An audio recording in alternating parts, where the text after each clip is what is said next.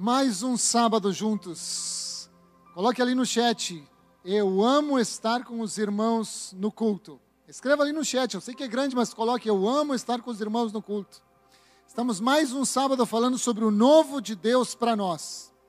E eu, eu, eu tenho uma palavra que incendiou meu coração ao longo dessa semana e eu queria dividir com vocês. Vou pedir para vocês abrir a Bíblia em Lucas 5.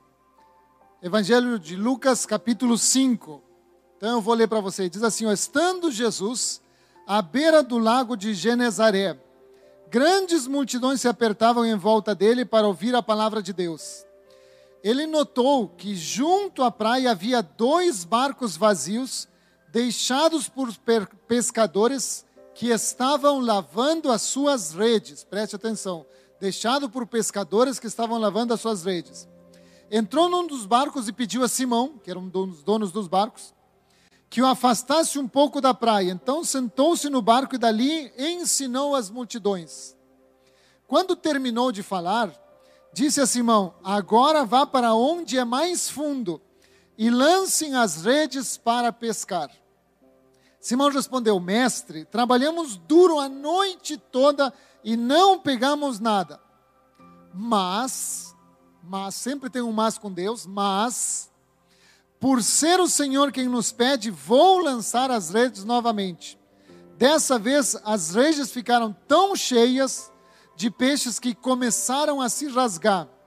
Então pediram ajuda aos seus companheiros do outro lado, e logo os dois barcos estavam tão cheios de peixes que quase afundaram. Amém. Pai, nós queremos que tua palavra transforme a nossa vida. Por isso, eu quero que teu Espírito Santo alcance todas as pessoas que se encontram do outro lado dessa, dessa lente, Senhor, dessa câmera, e que esteja revelando aquilo que tu queres falar conosco essa noite. Queridos, eu quero que você entenda esse momento que nós estamos vivendo aqui com esses homens nessa história.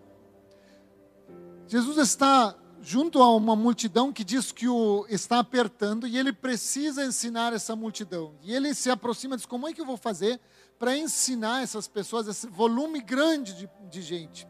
E ele vê perto do mar, ele estava perto do mar, e ele olha que tem dois barcos colocados ali dois barcos, e perto dos barcos, pescadores que estão lavando e tecendo e arrumando as suas redes depois de uma noite intensa de pesca. Imagina, passaram a noite inteira pescando e agora não, não podem ir descansar, eles estão lavando, limpando as redes, costurando, fechando os buracos. E Jesus chega para um deles, para Simão, e diz assim: Simão, eu queria pegar emprestado o teu barco, eu queria que subir no barco, me afastar um pouquinho e dali ensinar as pessoas. Porque aí o, o, o mar vai ajudar que o som se propague. Nós que lemos essa história na Bíblia, a gente diz, pô, que legal. Só que não é tão legal assim, porque a gente não pensa como se tivesse naquela época. Isso é como se Jesus chegasse para você e disse, para você não conhece, chega assim, ô oh, tia, preciso do teu carro. Me empresta a chave do teu carro, que eu vou pegar teu carro e me afastar um pouquinho para ensinar a essas pessoas que estão me ouvindo, vou me afastar um pouquinho com o teu carro. Você emprestaria o carro? Você daria a chave do seu carro? Então a gente às vezes pensa assim, ah, que legal, Jesus chegou, Jesus vai chegar e me pedir. Simão não conhecia Jesus.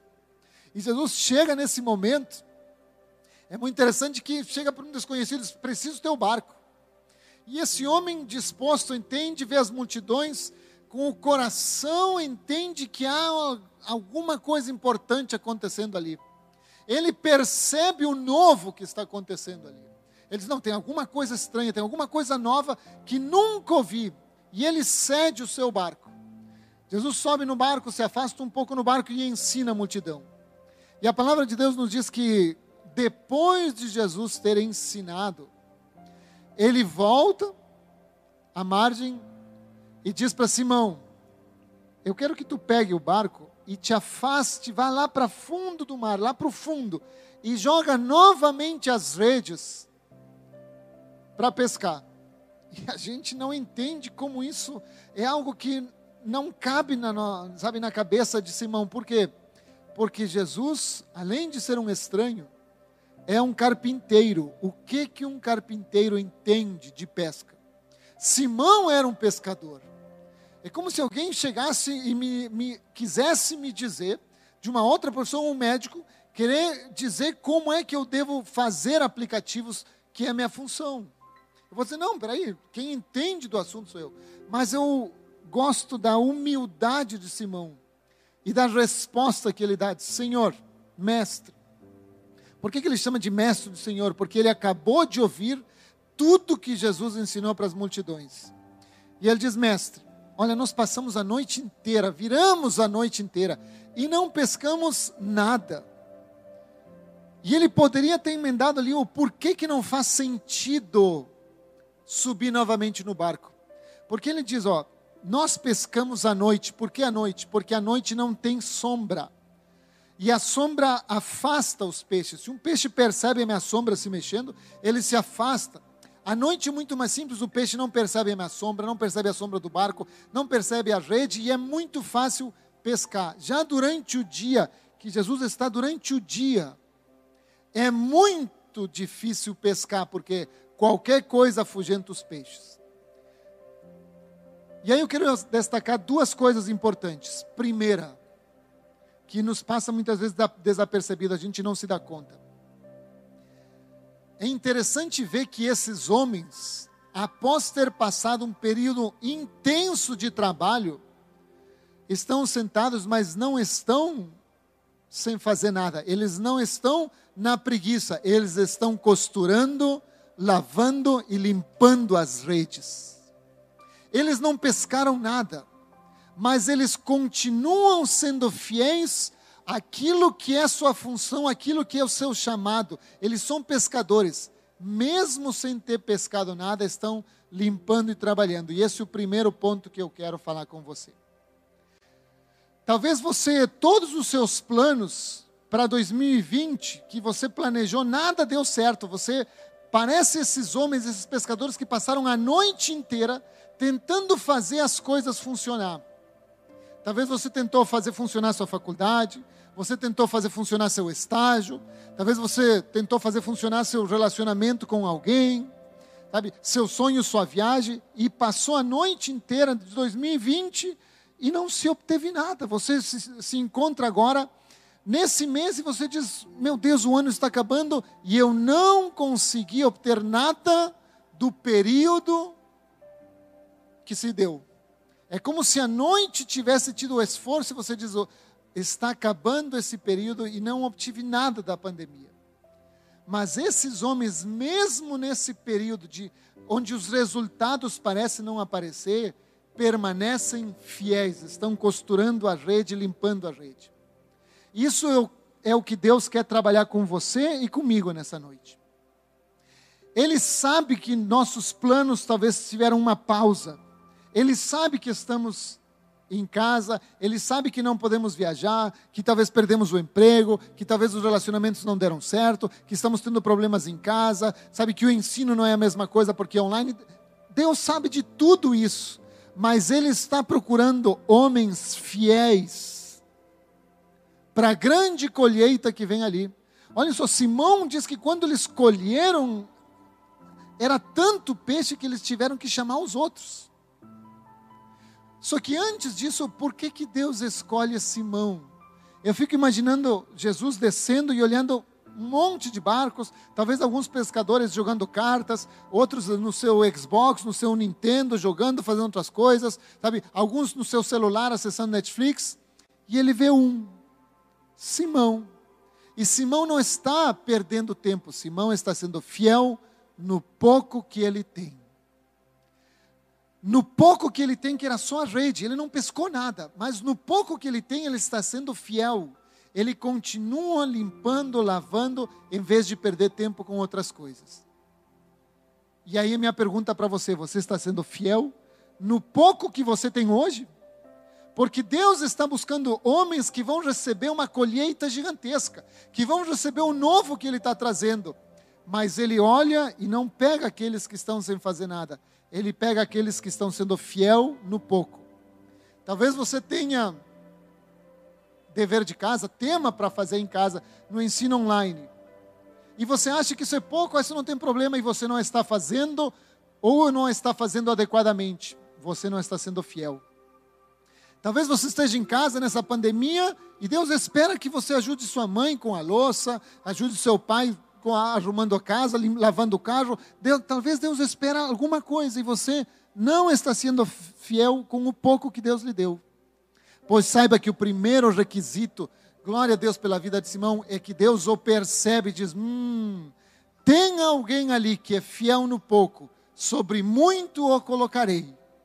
Então quero incentivar você nesse momento a entender que mesmo que seus planos não tenham dado certo, mesmo que você tenha construído tudo, sabe, você organizou todas as coisas, você investiu seu dinheiro, você investiu seu tempo, seus sonhos, sua profissão, você contava com aquele estágio, você contava com qualquer coisa, mesmo não tendo dado certo, Deus quer saber se você continua fiel no pouco que você tem.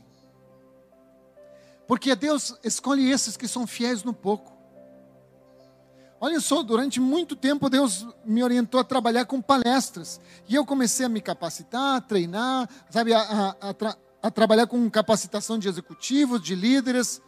Isso foi uma, maravilhoso ano passado. E ainda abri mão do emprego ano passado para poder trabalhar mais nisso. O que, que aconteceu em fevereiro? Pandemia. Não existe mais palestras. Não tem mais eventos. Não existe mais capacitações. Tudo parou. Mas parece que Deus olha e diz assim: não, mas tu continua ao longo desse período te capacitando, melhorando tuas palestras, tua dicção, sabe, estudando mais. E aí, quando passou a metade do ano, começou a chegar julho, começaram a surgir oportunidades de gente que eu nem conheço, me procurando online: olha, nós gostaríamos de uma capacitação pelo Zoom para os nossos funcionários. Eu disse: ah, comecei a ver Deus trazendo o novo dele, porque agora, como tudo é online, o novo permite que, em vez de eu estar fisicamente nos outros lugares, que o custo é maior, eu posso estar em qualquer estado do Brasil. Eu vejo Deus trazendo novo, uma porta aberta de que eu trabalhe em qualquer lugar. Por quê? Porque tudo é online.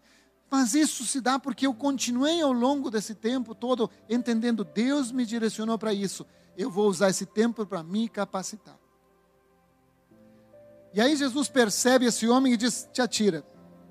Sabe, pega o barco e vai lá para o fundo. E eu gosto, mas eu amo essa palavra. Quando ele diz: Ó oh, Senhor, passamos a noite inteira, eu trabalho com isso, não pescamos nada. Mas, esse mas é maravilhoso. Porque tu falaste, por causa da tua palavra, eu vou fazer. Olhem a humildade desse homem dizendo: Não faz sentido. O que tu está me pedindo, Senhor, não faz sentido mas porque tu pediu, eu vou fazer. Porque tu pediu. Muitas vezes alguém nos convida, algum colega de colégio, de faculdade, nos convida para algum lugar onde não devemos e entendemos que não é o lugar para a gente estar. Eu gostaria de ver os jovens dizendo: Eu não posso ir, por quê? Porque Jesus me pediu para não estar naquele lugar. Muitas vezes a nossa presença é requisitada em outros lugares e nós não vamos. E eu gostaria de ouvir jovens dizendo: Porque tu me pediu, Senhor, mesmo eu não vendo sentido, eu vou lá. Como Simão, que ele entendeu: Senhor, não faz sentido, mas porque tu me pediu, eu vou fazer.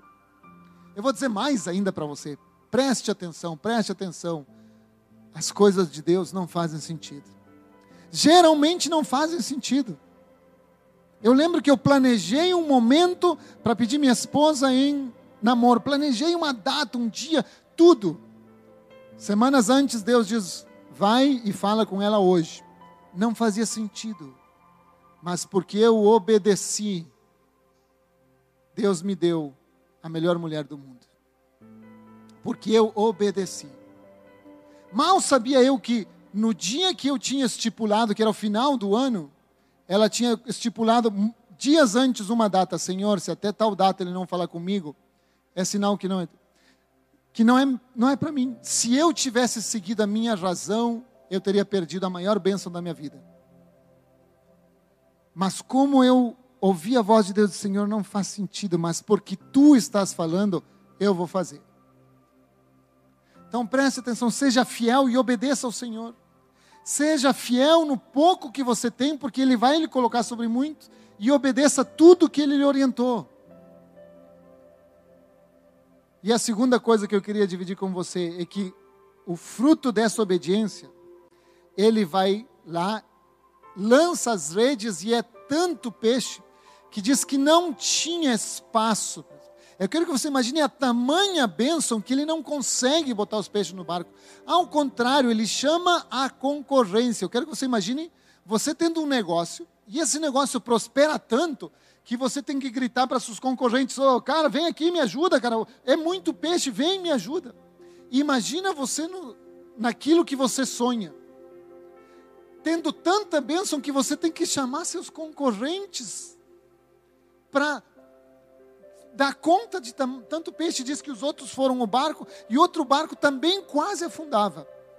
Só que o detalhe, e aí o detalhe sutil quando a palavra de Deus coloca, que às vezes a gente não percebe, diz que as redes quase se rompiam. E eu quero que você preste atenção nisso. Por que, que esse detalhe é tão importante? Os barcos estavam quase afundando e as redes quase se rompendo.